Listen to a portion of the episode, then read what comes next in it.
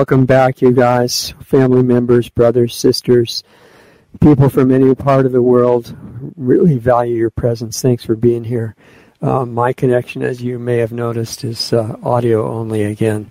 Hopefully back to normal next week, but uh, that's how it is right now, so I apologize.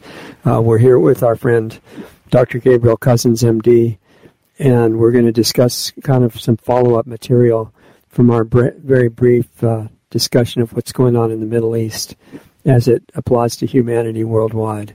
So, welcome, Dr. Cousens, and let's get into it in our quick time here. Okay, Richard, thank you.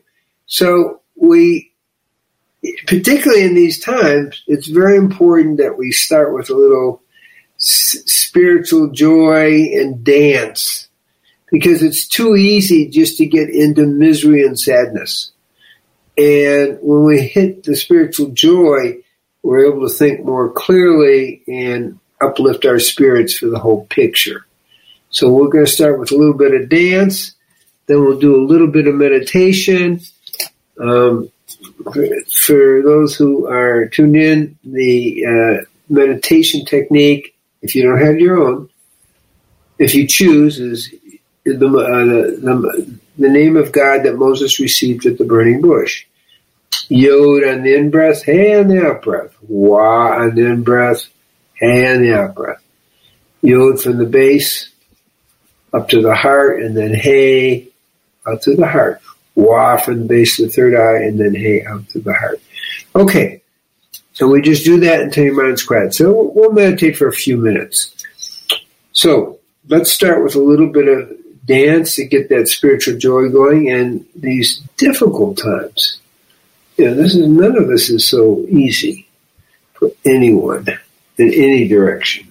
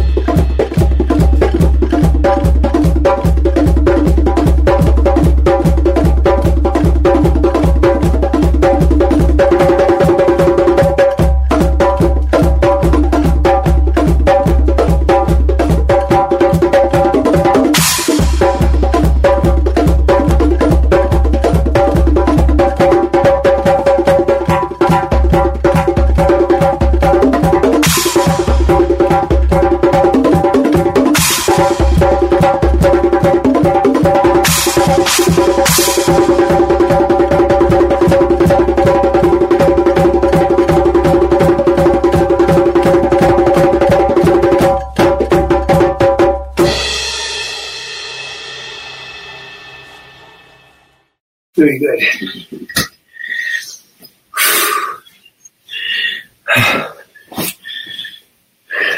Got warm here. Okay, let's go into meditation. Just focus on the energy from my eyes for a minute.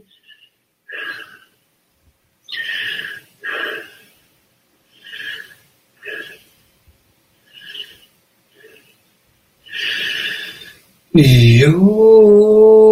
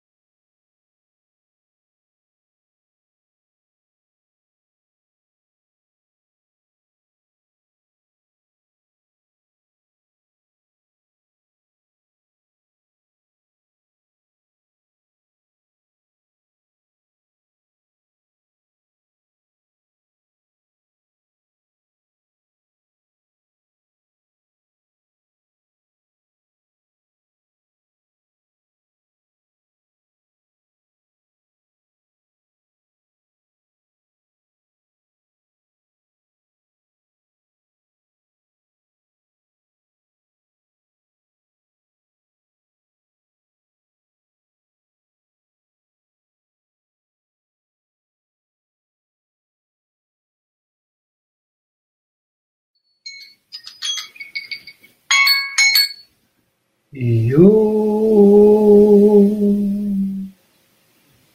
Slowly come out of meditation. And I'm going to do a little bit of kind of a, a review of things um, to kind of understand what's going on. You know, we maybe do it each week. I don't know how long this is going to go on. But this struggle has gone on for, in a certain way, 3,600 years. Now, the, the truth is the Arabs weren't involved until about the 1920s. But uh, the struggle over this land has gone on with the Romans and the Greeks and the Babylonians, and it's just constant struggle. And why? Well, it's a very high energy place, and the Temple Mount's very high energy. So there has been constant struggle going on. Um, skip fast forward a little bit that, that really it wasn't until the 1920s when the Arab population came in. Now, please understand there is no Palestinian. And I'll, I'm going to explain that in just a second. We have Arabs who were brought in to help with the agriculture and help with, uh, in a sense, uh, moving it from a desert to a very abundant place. Everybody worked very, very hard. And occasionally there would be the uprising, but there was actually um, a significant alliance between the Arabs and Jews. And, and now that's been uh, polarized, but it's not the way it been. Yes, there were Arab pogroms in the 1920s, 1930s, you know, and when Israel became a nation in 1947, 48, it declared itself a nation, all the Arab countries attacked, okay? But I can give you all kinds of quotes, which I'm not going to right now, saying the how the Arabs saw the uh, the Jews as as, as uh, brothers. But I am going to. Um, well, maybe I'll just say something. This is from Sheikh Hussein Muhammad Ali Abu Yusuf of the Bedouin tribe. The Bedouins work uh, do work with the Jews. Our friendship with the Jews goes back to many years. We felt we could trust them, and they learned from us too. Um, this is uh, one more quote. I have lots of quotes, but Hassan Bey Shukri, president of the Muslim National Association, 1921. We do not consider the Jewish people as an enemy whose wish is to crush us. Okay? On the contrary, we consider the Jews as brotherly people, sharing our joys and troubles and helping us in the construction of our common country. And that's kind of the, you know, uh, the tone, you know, and, and that's changed. But I'm saying that's where we were for a while. Now, Yasser Arafat, who started the PLO, okay, hopefully most people know who he is uh, wrote this, and this was in, uh, I think, 1984. He wrote, The Palestinian people have no national identity. This is the person that founded the PLO. I, Yasser Arafat, man of destiny, will give them that identity through our conflict with Israel. Yasser Arafat, founder of the PLO. Um, now, another uh, quote from a member of the PLO Executive Committee The Palestinian people does not exist. You got to get these are the leaders who started this thing. And it's like, this doesn't exist. We made it up. Okay? The Palestinian people does not exist. The creation of a Palestinian state is only a means for continuing our struggle against the state of Israel for our Arab unity. In reality, today, there's no difference between Jordanians, Palestinians, Syrians, and Lebanese. What he's saying is what I just said before. We're all Arabs. Okay? The Palestinians are not Philistines who came from the island of Crete. They are Arabs who migrated to the area called Palestine, which the whole area was called Palestine. And so if you were Jewish, you were a Palestinian before 1948. And you had a Palestinian passport. So uh, just so we kind of get a little clarity here. Only for political and tactical reasons do we speak today about the existence of a Palestinian people. So they're confirming what I'm saying. There has never been a Palestinian people historically. Since Arab and national interests demand that we posit the existence of a st- distinct Palestinian people to oppose Zionism. In other words, where this is a political construct. That's what he clearly says. Um, and that Zahir Moshe, member of the PLO Executive Committee, and he said it in 1977. So uh, I'm giving you a, little bit of a, a, background feeling for people who kind of understand what's going on, you know, uh, and what their intent was. This is a, a political construction. It had no reality on the ground. There were no Palestinians. There were Arabs who had come into the area. And they're not a separate group of people. Uh, so that's one point. Now, this is some other little notes um, because um, this is uh, just some kind of general historical reality. When people other than Jewish Israelis are victimizing Palestinians, the world cares little at all.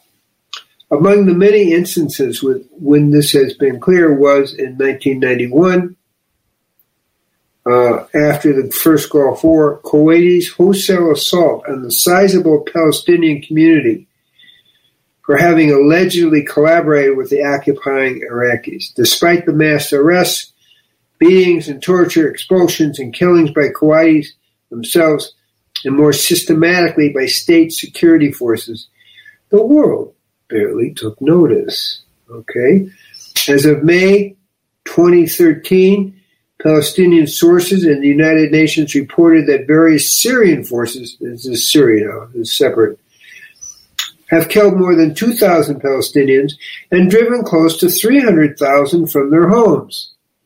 This is the uh, UNRWA, the UN release. Uh, this release of the calamity was completely ignored by the world media. Yet, about this real murderous and elimination onslaught against Palestinians, there's barely been a peep from the Europeans or the international community.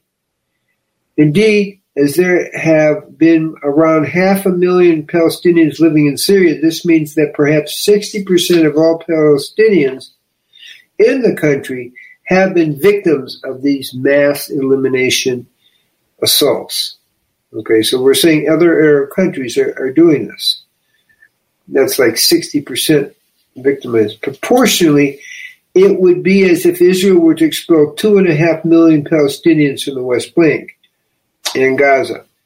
During the Syrian conflict, two years, the Palestinians have suffered a yearly casualty rate that's approximately 12 times higher than the yearly casualty rate of Palestinians living in the West Bank and Gaza.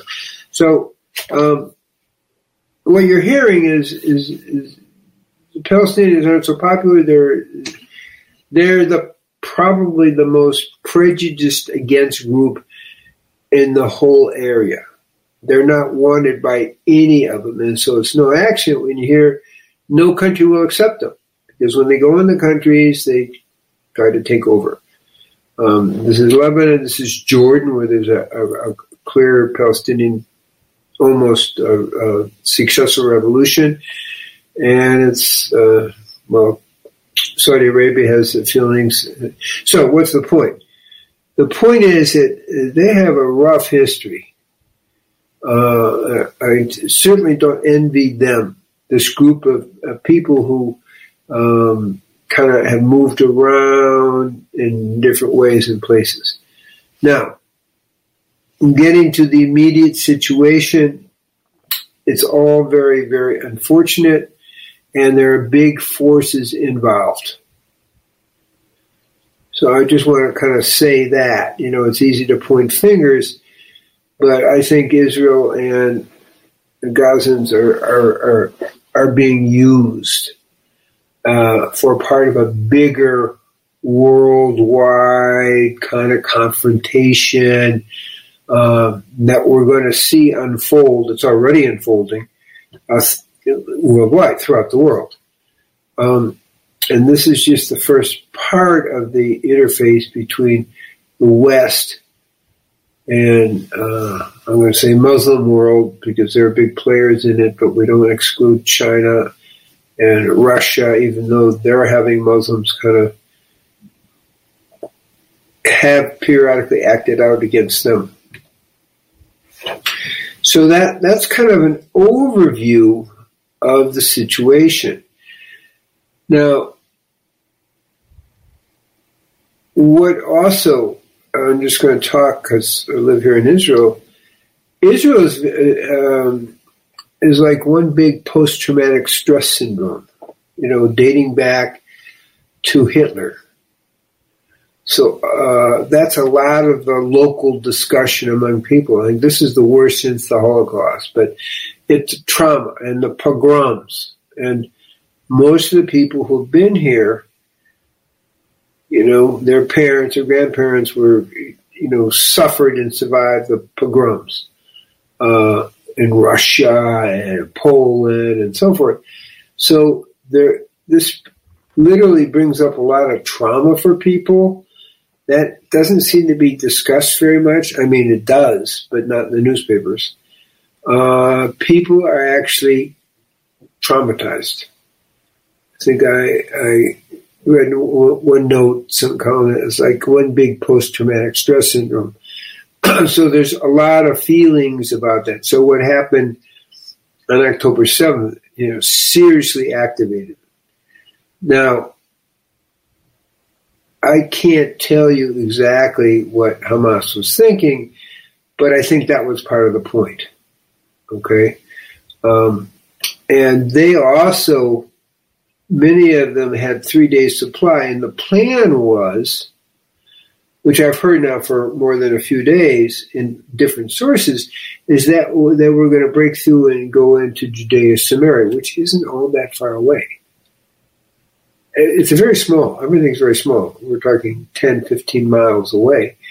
And break through to that and also break through into the cities and terrorize people in the cities. They, they had lots of arms, lots of equipment, and they were stopped. The Israeli, you know, army kind of stopped it, you know, before that could happen. Uh, Judea, Samaria, um, there has been talk consistently by the um, Hamas type people that they are kind of to try to do a massacre of uh, that would be much worse than happened on October 7th. And so there's actual battle going on in, uh, it's not a war. It's not like what we're seeing in Gaza, but there's a real battle going on and there's been over 700 Hamas arrested. So there's a fighting war there, overtly. And they've already declared, we're at war. We're going to try to kill as many Jews as possible. And that brings me to the third point. Um, besides the post traumatic stress syndrome, Israel's main point, as people talk on the street, and as in a sense we get from the government, because everybody's kind of knows everybody. Um, Israel's goal, you know, uh, on the out front level, not on the subtle planes, because there's other stuff going on, is that this is uh, five times since 2005 uh, the people from Gaza have attacked, and we've tried to boundary and say, let's land for peace and we'll do this and we'll do that and, you know, try to make peace. But this kind of pushed everybody's buttons. You know, there's only so far you can go with beheaded babies and women having their pregnant bellies ripped open and, and their babies taken out and beheaded. I mean, there's only so far you do that before people become truly in in uh, seriously enraged, but also post traumatic, that's the kind of stuff the Germans did. So um, all this is being enacted. It's if they knew they were setting up the energetics of that. Now, it could have been worse because the plans were to go into Judea, Samaria, and start a, third front because you have um, Hezbollah up, up north, and then you have this in the south, and, and that would be in in the west. Um, it didn't happen. They were seriously stopped. Now, what we're seeing in Gaza, you know, the uh, Israeli military will say, you know, we had to do a certain amount, but we made real effort. I'm just telling you what they're saying. You know, they've opened up two columns of escape, and apparently about 95% of the Gazans have been escorted to safety uh, with Hamas trying to block their access. Because if you don't have the civilians there to be buffers and shields, it doesn't, doesn't work so well for you if you're Hamas operative. And, you know, we get kind of very kind of close reports and they're about ready, I think, to, they already have approached one hospital, but the, the main hospital where under which, where they put what people believe are the uh, Hamas headquarters, that's kind of like going to fall in a few days, but it's a big battle. There, I said this is hard for me to believe because I don't know much about that, but 500 miles, excuse me, 500 kilometers of underground tunnels under that region of Gaza where the hospital was. So uh, everything's kind of a play here.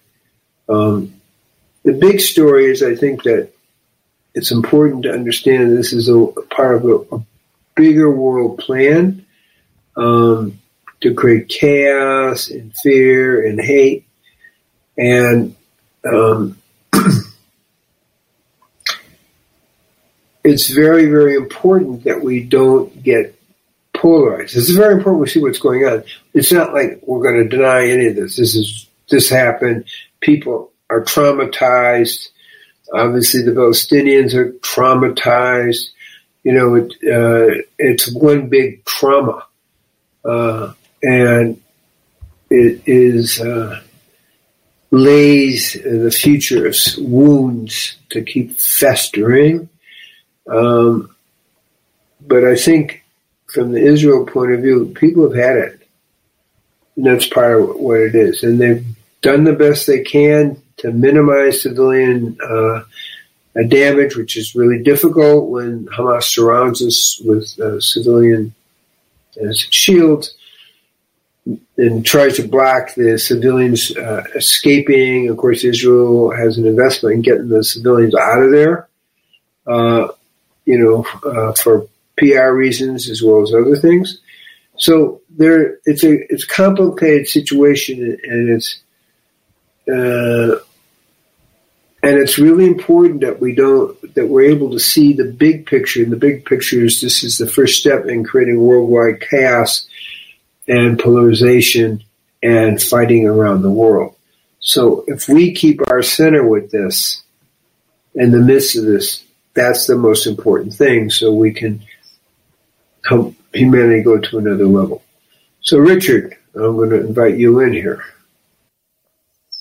Yeah, really important uh, material that you brought up, Gabriel, and I think it's you know two sides. One is to acknowledge the atrocities that have gone on, not just by the Palestinians, but definitely by Israel as well, and the fact that polarization is the wrong path.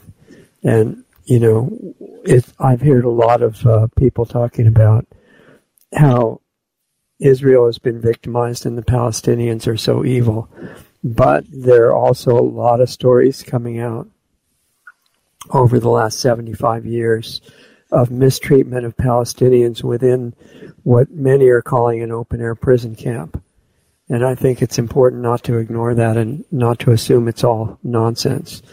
You know, it's part of the polarization.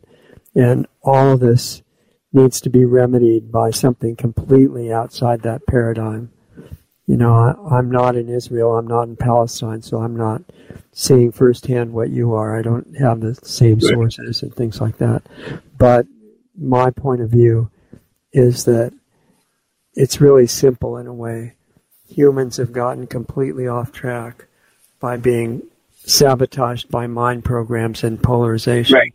Right. and hating each other. And they're so used to that now. We're so used to that that we just want to know who to hate, not whether you're supposed to hate anybody or not.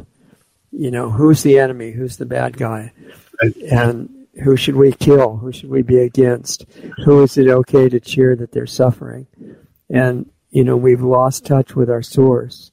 We've got all these religions claiming to be in touch with God and hating each other and not realizing that the first sign of any connection with God at all is love for everybody. And I don't see that around very much. And I, I think the question is, can we get it back in time to reverse what you're describing is going on in the world? So I'm, I'm going to also say a good side here is, um, you know, in a very real way, um, the Muslims and the Jews in Israel are living side by side with each other. Right. We go into Ace Hardware. Okay, there is Ace Hardware here. Yeah. And, you know, all the Halbers are, you know, Muslims and everybody's just really nice. Okay. It's integrated. We go into the health food store and it's, you know, some of them are run by Muslims and it doesn't matter if you In get other one. words, normal. It's normal. Everybody along. Everybody's nice to each other. That's what I'm trying to say. Yeah. And you know, in in different settings, we you know people are generally really nice. I'm a little annoyed with this whole thing because now everybody's afraid of each other. Exactly. Yeah, And it's not just in Israel. In America, we're being trained that the Russians are evil. And that really the world peace depends on wiping out the Russians. right. And so, some of the people are saying that about the Chinese. And in World War II, we were being taught that the Japanese were subhuman and they all had to be killed or put in camps or whatever. And Right. People were hating them. So that's the way they've been doing it for years. yeah. But what I am saying is, yes, there were obviously some conflicts, but by and large, the everyday Arab Muslim and everyday Jew get along. You know, you walk down the street when it's before Shabbat, and I'll say Shabbat Shalom, and you know, So what made that possible? What? Why was it so nice? Well, first of all, it's the same culture. you know, I mean, they we all eat hummus. We all, you know, it's a, so the culture is very similar, Yeah, but different religions. but the food is the same. You know, in many ways. Okay. So if you want some hummus, you go to an, uh, the best hummus is an Arab, you know, hummus. Uh, in other words, there's a lot. Living the lifestyle isn't so different, and the Arabs are are religious, and the Jews are religious, and they can kind of respect that. We do share the Temple Mount, and there's there's a respect for that. It's a pretty reasonable place. People try to make trouble, but generally we're all in this thing together. And there is, in my experience, just on the, the ground, everyday interaction. Now, kind of has changed now a little bit, I think. Um, you know, people really got along. I mean, just the other day I was in a local shopping center, and again, everybody's mixing. We're all just walking around and, uh, you know, buying things and doing what we're doing. Not a marketplace, you know, just a Small shopping center, so to speak. And I was trying to get some money, and, and uh, somehow the machine wasn't working right. And there was this Arab lady behind me, and I asked her for some help, and she's trying to help, and then another person came along and helped. It's an ATM machine. Yeah, ATM. It wasn't quite working right. But you get what I'm saying? This is like two or three days ago. Yeah, this is how it's supposed to be. Yeah. And so what I'm saying is that hasn't been lost. I mean, there was a warmth there as we're all fooling around with this ATM machine. So I don't want people to think, besides a kind of a Hamas type of energy, that everybody buys that story. Right. Um, the Israeli Arabs, generally speaking, have a much higher standard of living than any anyone in the Arab world. Okay, I mean, unless you're, you know, from Saudi Arabia and you're part of the royalty. Okay, and they're part of the judiciary. They're judges. They're part of the Supreme Court. Uh, uh, they're, in other words, there's a real integration here. Um, that's important. And they're not; those Arabs are not Jewish. That's the point I'm making. Yeah, they're Muslim. Okay, exactly. And people get along. That's what I'm saying. Where I live, there's a mosque, like you know, not too far away, and the music goes, and people do. It's like people really generally realize we're just people. So you've got the same scriptures uh, in a peaceful area as you do in a war area, and the reaction is completely different. Well, yeah, but the war area, as I'm saying, is a little bit, I believe, more manufactured. Yeah, I agree. And people getting hyped up and know they're getting back, but this is my belief, by, you know, some of the superpowers to polarize. Divide and conquer. Yeah. But I'm saying the Arabs and Jews have a lot in common. You know, their culture. Everybody has a lot in common. Yeah, but I'm saying something specific. We have Ishmael, okay? Yeah, yeah you're saying Arabs and Jews. There's a there's a genetic connection, okay? Right, and, and yet you've got these two belief systems that if you took it the wrong way, you could take either one of them and say it justifies killing the other one. Yeah. It's done that way in many places. Yeah, but, uh, but people are people honestly aren't so into that. Now, obviously, Hamas is, you know, what Hamas has said, and I have lots of quotes like that. I don't have them written, is that we don't care about the land. We don't care about anything except killing Jews. Right. Their leaders have clearly said that. I guess it's public, but it's very public here in Israel. It's all we want to I've heard a lot of Americans and Jews saying we have to kill all the Arabs and Palestinians to have peace. Yeah. And they're falling for the same thing.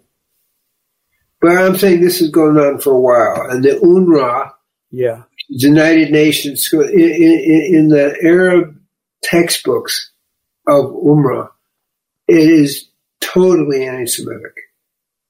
Seriously anti Semitic, which includes teaching killing the Jews. This is UN sponsored educational system. UNRWA. So it's pretty pervasive. That is not taught in Jewish schools. Oh, I would just say it that way. Right. You know, but the idea is how to repair it. I, you know, it's it's repaired in a very simple way of, of people smiling at each other. I don't mean naively. It's like just like me trying to deal with the ATM and there's you know Arab ladies trying to help, and it's like so. It's like we're all trying to help each other in, in the daily life. You see what I mean? I do. And, and the other point you made about the standard of living, that's very helpful. If people have what they need and, yes. and they're not starving to death and they're not worried about, you know, their life being threatened all the time, it's much more likely that they get along. Yes. Yes. And that's worldwide. And that's true. Now in Gaza, I'm going to just make a comment. In 2005, the, Israel made a land for peace deal.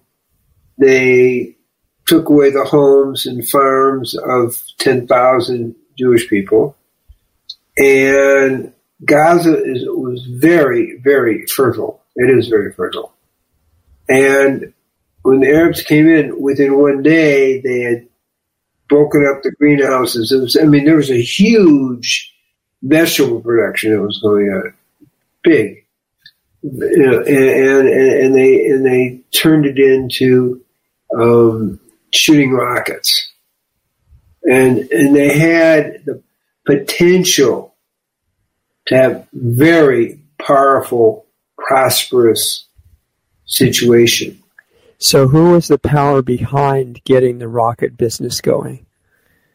Hamas. Okay. And Hamas took a lot of the money that was meant for everyone and it went to Hamas. So there's a lot of anger at Hamas by the Palestinians, but if they express it, they get in big trouble. Right. That's a common theme all over the world. Yeah. So we're going to, I think we're going to see some, this is my opinion, some kind of anti Hamas. There is already a kind of leadership emerging when it's safe to emerge and not get killed. Yes. And because, there's talk about who is telling Hamas to do that because Hamas is getting money. That's what I'm saying. That's the, they're making that. That's the global powers in a sense. Yeah, Hamas is being used. They're being fueled. Their hate is being fueled, and so then then that spreads, and they make money off of that. Have you heard of a banker named Ronald Bernard? Uh, no. This is a, one of the rare defectors from the higher levels of the banking system uh, that is not your neighborhood teller. And he was taken up and up and up in the ranks because he was very good with money and trading and things like that. And eventually playing a part in funding these warring groups against each other. And then finally, uh, you know, he was making tons of money by being willing to go along with that. And they were really pleased with him and invited him to come to start coming to child sacrifices. And that's when he got out. And he almost got killed getting out because you're not supposed to do that. Actually, I, I did hear about him. I just didn't know it. Yes. Yeah, that's him.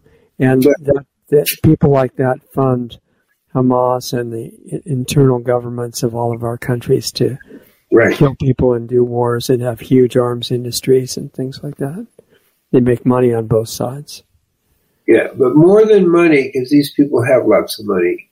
Oh yeah, it's power and it's control, and that's what we're looking at. This is above, above that, it's destruction and suffering. Yeah power and control is above money. Suffering and evil is above power and control. You're right, because it is very dark forces behind us yeah. who, who are energized by suffering and evil. That's our challenge. Yeah. Um, and I've written about it. My position is how do we get people to understand at that suffering power, uh, you know, and misery that they're creating, they only get a little bit of a hit, a dopamine hit with that, or endorphin hit.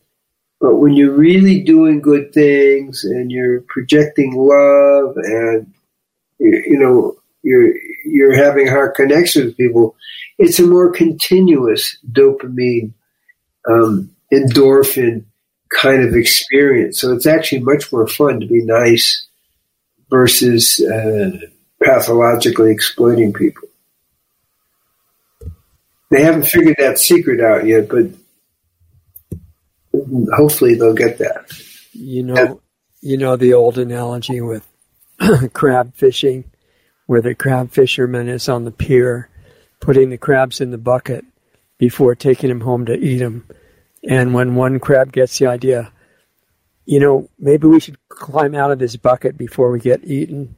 And they start climbing out, and all the other crabs pull them back into the bucket. And I think that happens uh, with the people on the dark side. Yes. You have to be very bold, uh, courageous. They got to be willing to die, or, you know, leave or die. Generally speaking, without getting too much about the dark code, cult. Once you're in, uh, you usually get killed when you try to get out. Yeah, and you know once you understand, those are the game plan. Those are the game. Those are the rules. That that's right.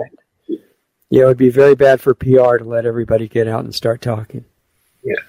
So, so where do we go with this? Is bringing people into the positive experience of positive human interaction, of uplifting each other, And on the neurotransmitter level, we're talking about increasing the dopamine and, you know, uh, the, the different uh, neurotransmitters that bring uh, pleasure and joy.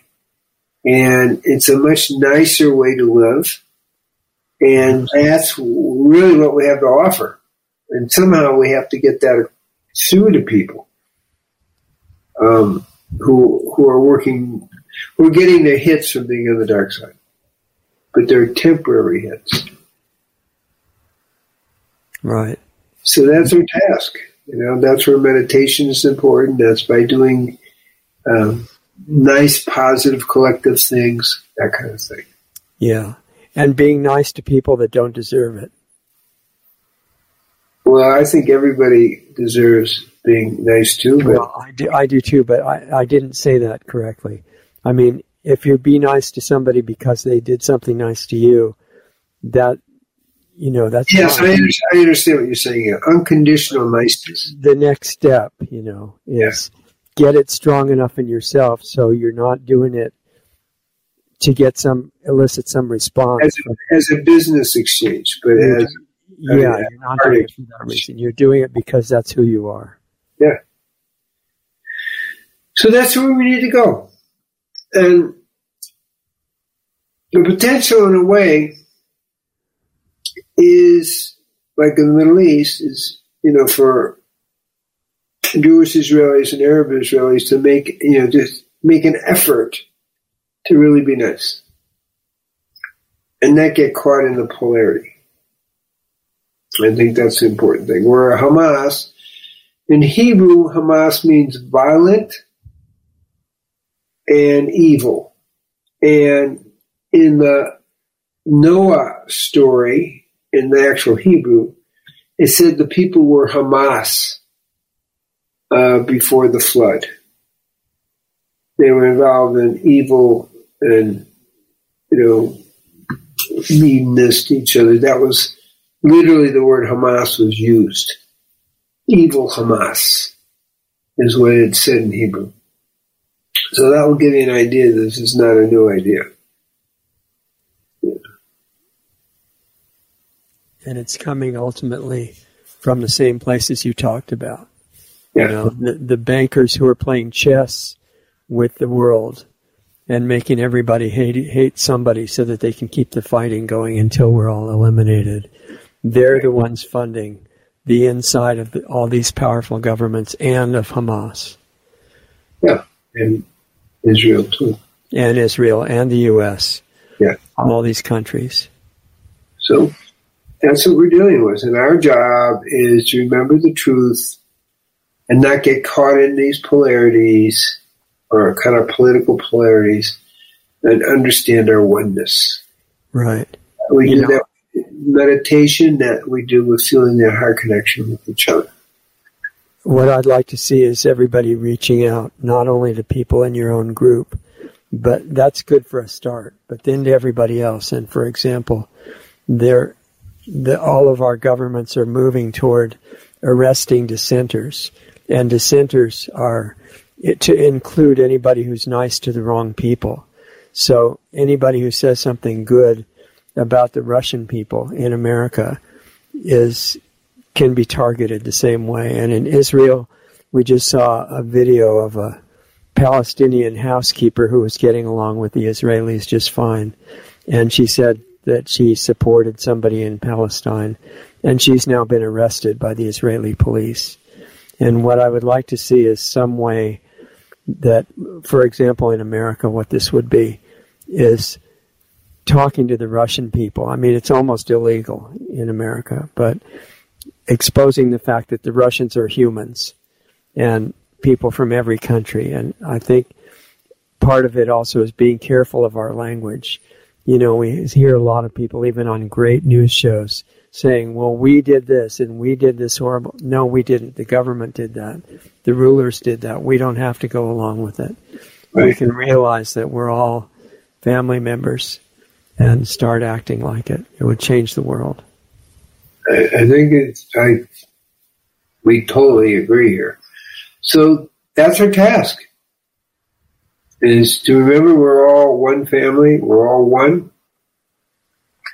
And we save the planet by acting with that awareness.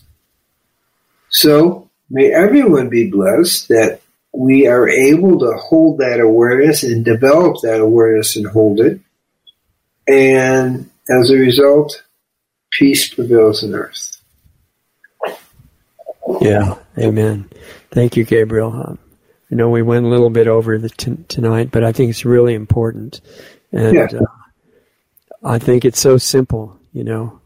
It's like all the core of any real religious or spiritual teaching is love each other, be nice to people. Don't don't just be in a business relationship. You have the ability to involve, be involved in a different kind of love, which is not like the romantic kind where you think somebody's beautiful and really cool and admire them and all that. It's just a gift that you have to give to anybody and everybody. And the more you give it out without limits, the more flows back into you. And it gets higher and higher and higher. And I think that's where we're going. So, anyway, I guess we'll wrap it up. And um, Dr. Cousens programs are at drcousens.com and treeoflife.mn.co.